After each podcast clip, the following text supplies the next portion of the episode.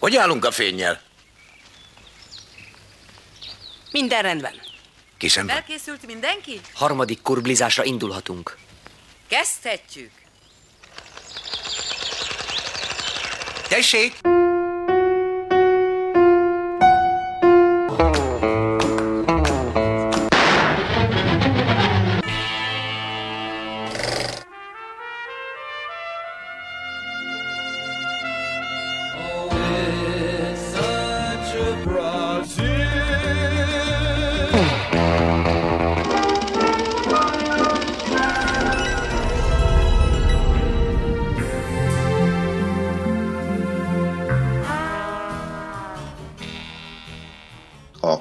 Mai adásában a pályája elején járó amerikai John Carpenter 1974-ben bemutatott B-szériás Sötét Csillag című science fiction paródiája kerül a boncasztalra.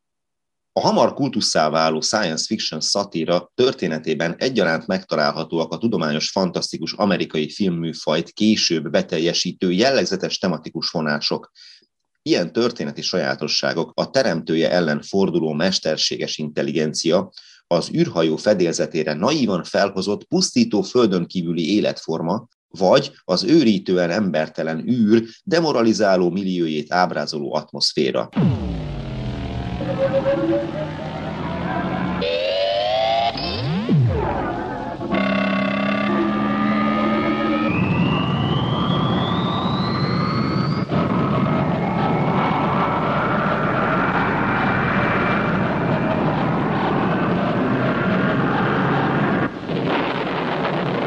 Mai 21. kurbli adásban Fleiss Miklóssal beszélgetek, a Sötét Csillag, azaz Dark Star című 1974-es John Carpenter filmről, de először is essen szó Fleiss Miklósról, hangmérnök, hangtechnikus, zenei munkatárs. Szervusz, üdv a műsorban, mivel foglalkozol? Szervusz, Szabadkán élek, és Pannon RTV-nél dolgozom, mint hangtechnikus, adásrendező, és stúdiózok és kihangosítok ez az, amit csinálok. Igen, mert többször is láttalak a nyáron koncertet hangosítani, például fesztiválon. Igen, igen. Járok így a vajdasági fesztiválokra hangosítani, amikor stage technikus vagyok, vagy monitoringot csinálom a színpadon. Attól függ, hogy mi van éppen. És akkor végül is neked ez volt az álmod, hogy hangtechnikuskodj, illetve hogy hangmérnökösködj pontosabban?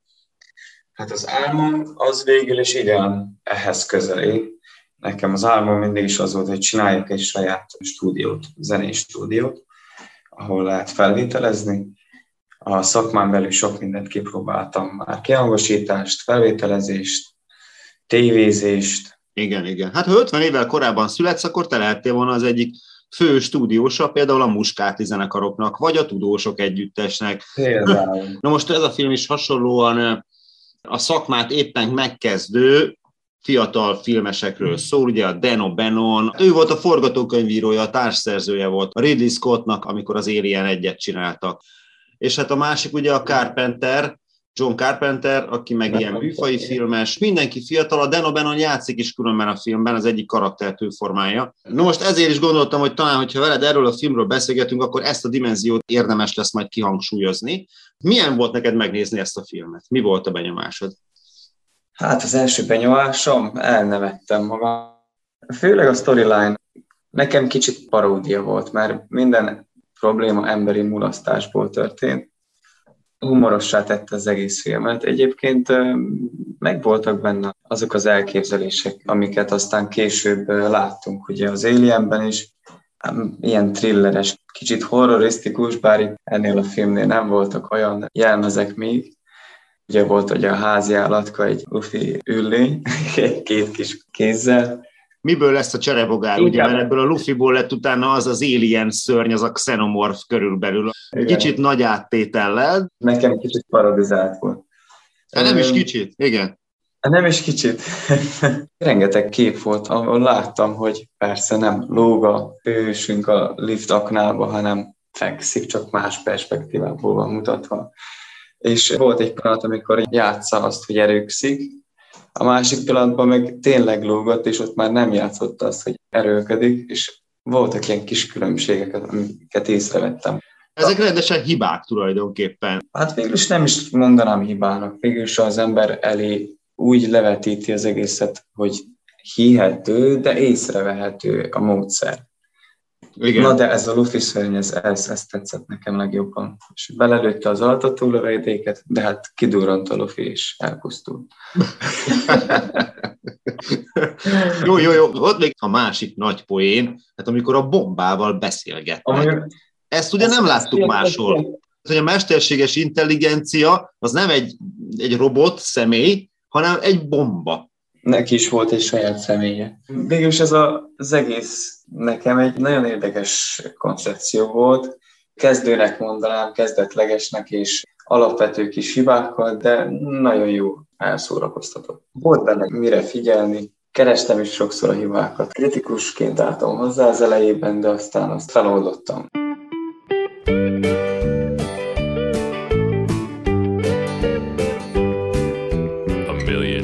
Sunshine down, but I see only one. When I think I'm over you, I find I've just begun. The years move faster than the days, there's no warmth in the light. And how I miss those desert skies, your cool touch in the night. Benson, Arizona, blue warm wind through your hair. My body flies the galaxies, my heart longs to be there. Benson, Arizona, the same stars in the sky. But they seem so much kinder when we watch them, you and I.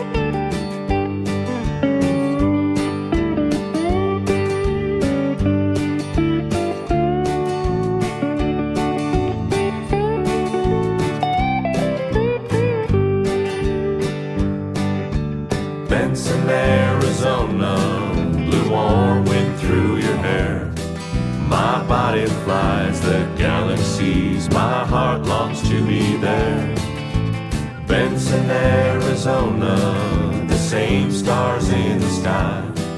But they seem so much kinder when we watch them, you and I. Now the years pull us apart. I'm young and now you're old. But you're still in my heart, memory won't grow cold.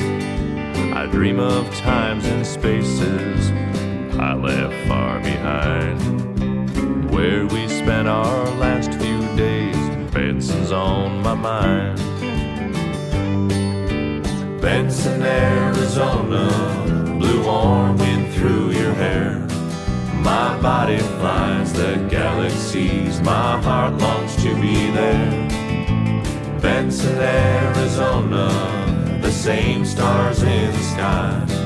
but they seem so much kinder when we watch them, you and I. Az előbb azt mondtad, hogy kritikusan álltál hozzá az első perceket követően. Mi volt az, ami elutasító volt benne a számodra, vagy nem tetszett?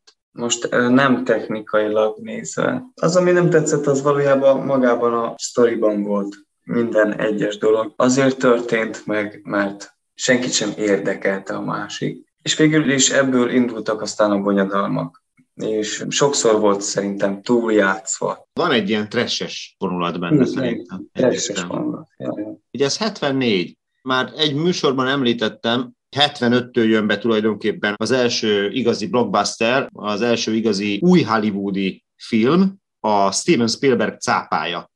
És a, például a cápa is, ha megfigyeled, már maga a téma ugye, hogy egy óriási cápa, ami bizony röviden és velősen embereket öl, többször megtámadja a gyanútlan gyermekeket is. Ez az alapkoncepciója a Steven Spielbergnek tulajdonképpen teljes mértékben a 60-as évek trash filmjeinek a remake tehát a 60-as évek trash filmjei BCD kategóriás filmeket csináltak.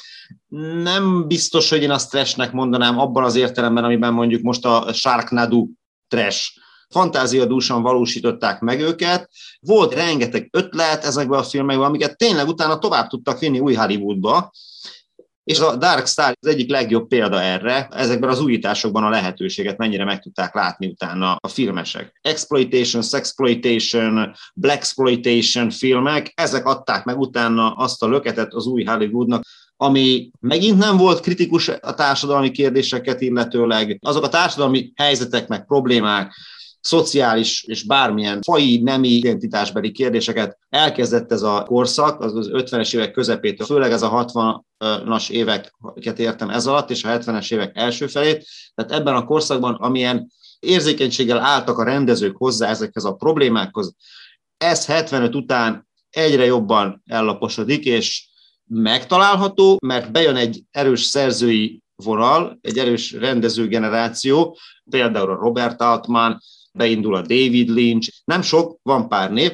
de ezen kívül Hollywood legtöbb alkotása ezt teljesen ignorálja, és csak a szórakoztatása és csak a felszínes hullámvasút effektre játszik. Érdekes módon, hogy visszatérek a filmhez, John Carpenter sosem szerette a filozófikus filmeket, hanem ő egyszerűen szórakoztatni akart. Ezért is nincs elidegenítő ilyen Brechti effektus a filmjeiben igazán, mert ő általában ezt nem használja, nem szereti. Mégis ő az, aki például ezt a filmet megcsinálta többek között. Nagyon filozófikus volt az a rész, amikor az az egyik figura külön vonul, külön részébe az űrhajónak, ahol csak egy ilyen üvegbúra van a feje fölött. Igen, ő van fönt a kupolában. Ő az, aki álmodozik, vágyakozik, ő a, mondhatni a kisművész a csapatban, a többiek azok agresszívek. De végül is ők is csak azért agresszívek, mert hiányzik nekik az otthon, a föld, az asszony, hát végül is minden, amitől most meg vannak fosztva.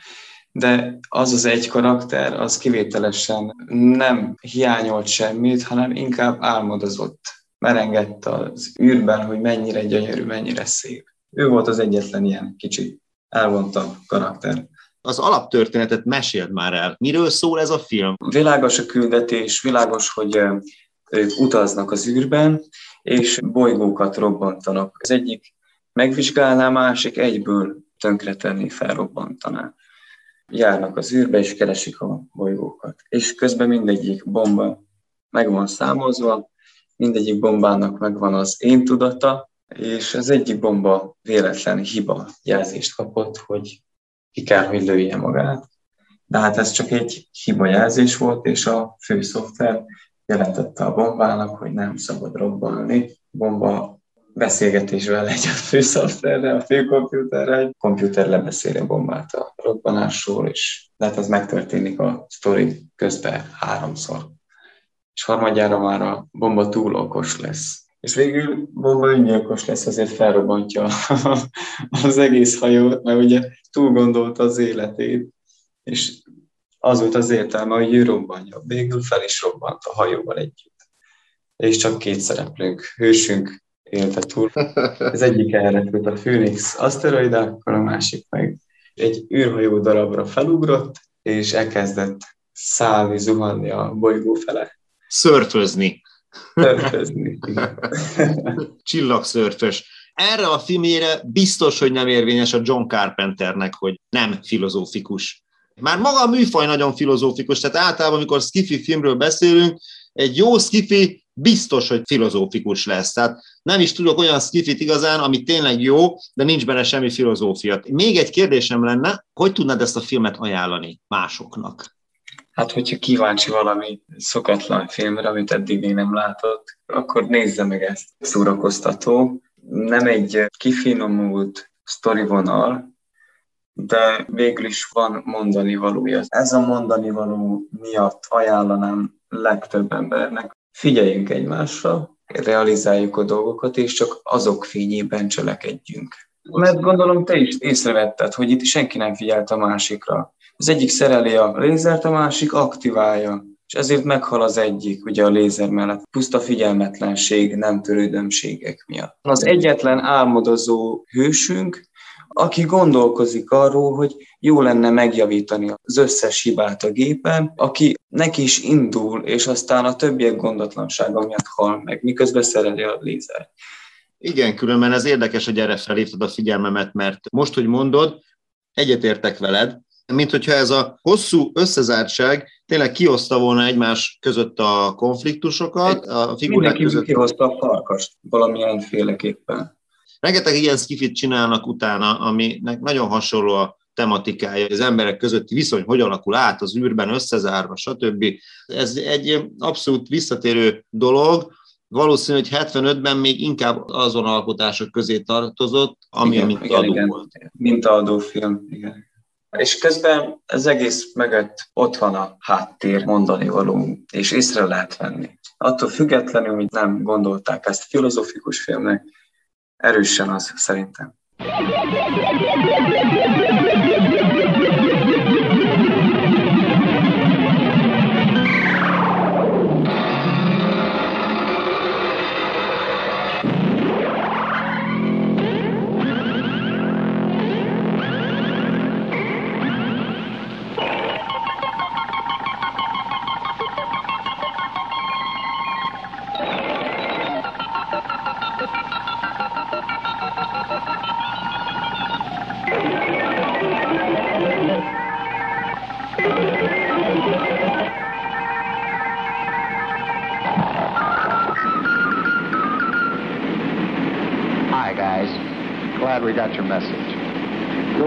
To hear it was broadcast live all over Earth in prime time. Got good reviews in the trades.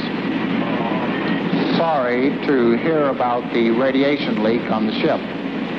And real sorry to hear about the death of Commander Powell. There was a week of mourning here on Earth. We're all behind you guys.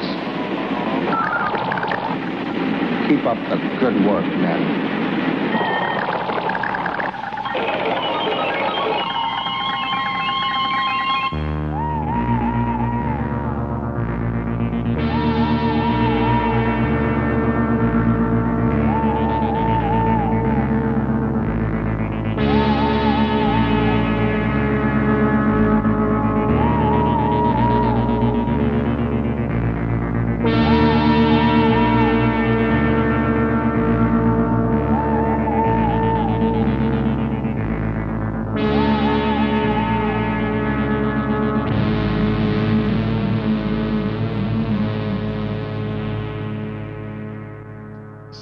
Mából szemlélve John Carpenter 1974-es kultfilmje egyrészt Stanley Kubrick 1968-as mesteri science fiction kalandfilmjének, a 2001 űrödüsszeának és Ridley Scott később alkotott filmjének, Alien a nyolcadik utas a halál széria első darabjának is a szatírája.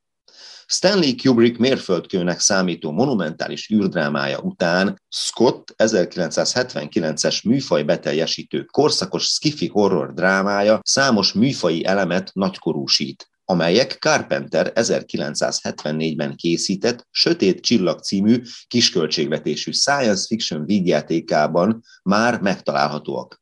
A forgatókönyvet Carpenter ugyanis közösen írta azzal a pszichológiából diplomázott Deno Benonnal, aki később társszerzője, majd forgatókönyvírója az Alien történetének, és aki korábban írt és rendezett is egy rövid, tudományos, fantasztikus szatírát, az 50 méteres csirke támadása címmel.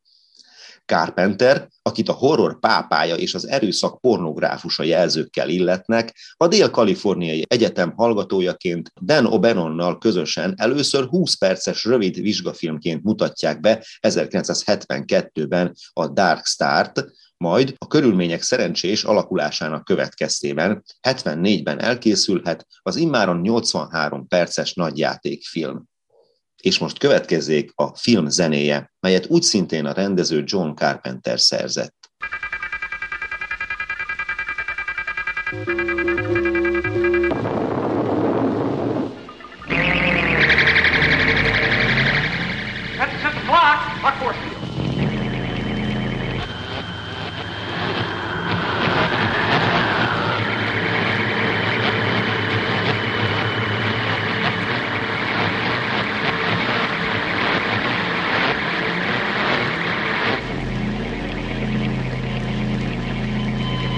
Computer to bomb number 20.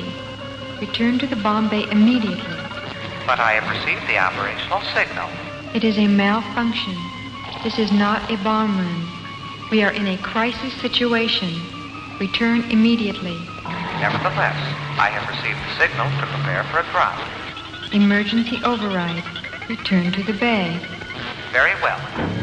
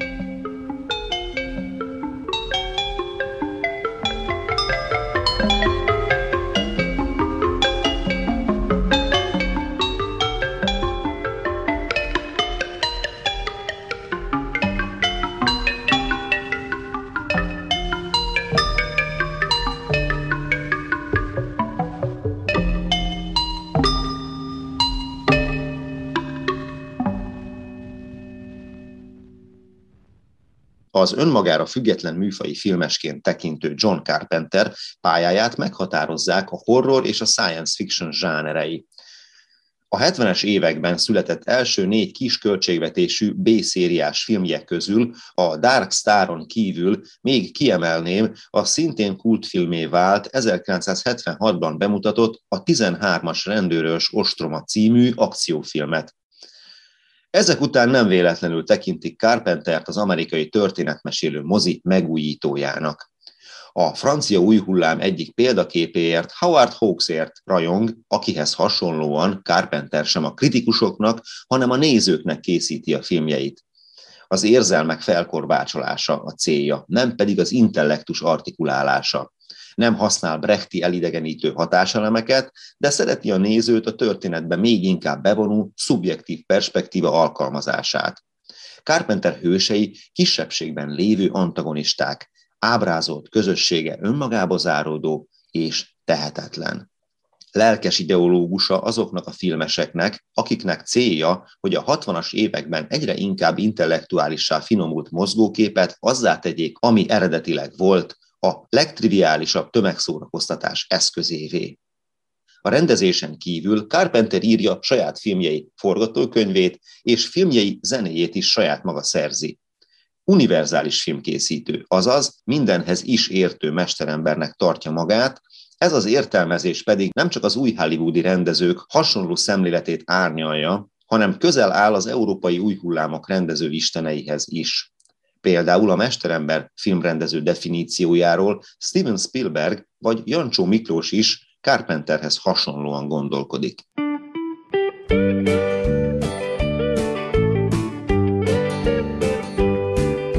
A million sunshine down, but I see only one.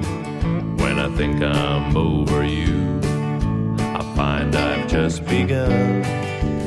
Years move faster than the days, there's no warmth in the light. And how I miss those desert skies, your cool touch in the night. Benson, Arizona, blue warm wind through your hair. My body flies the galley galaxies, my heart longs to be there. Benson, Arizona, the same stars in the sky. But they seem so much kinder when we watch them, you and I.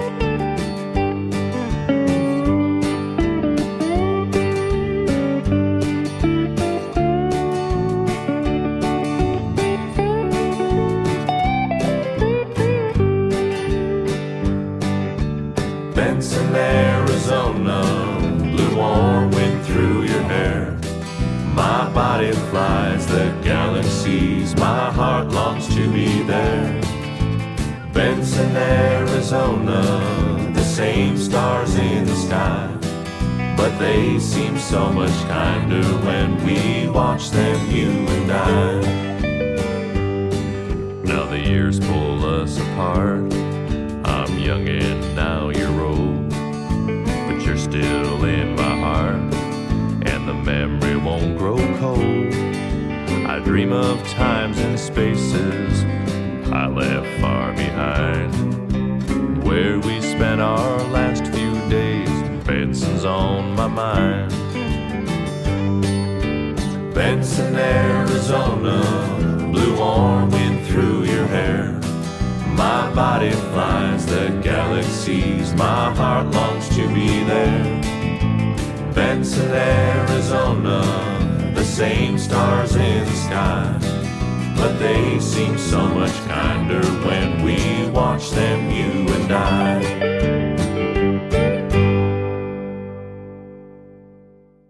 A Szabadkai Kurbli Filmklub következő heti programja Akira Kurosawa 1950-ben készített a Vihar kapujában című fekete-fehér japán filmdrámája.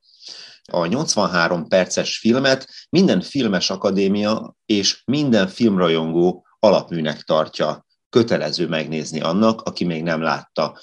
Ha pedig ez a helyzet, akkor mindenkit szeretettel várunk Szabadkára a Bószer Militjevics egy alá, ami a Szabadkai vasútállomásnál található. Jövő szerdán, azaz szeptember 29-én este fél kilenckor indul a vetítés. Érkezés 8 órától. A vetítés után pedig beszélgetés az alkotásról. Mindenkit szeretettel várunk. Köszönöm a mai figyelmüket, további jó rádiózást kívánok a viszonthallásra.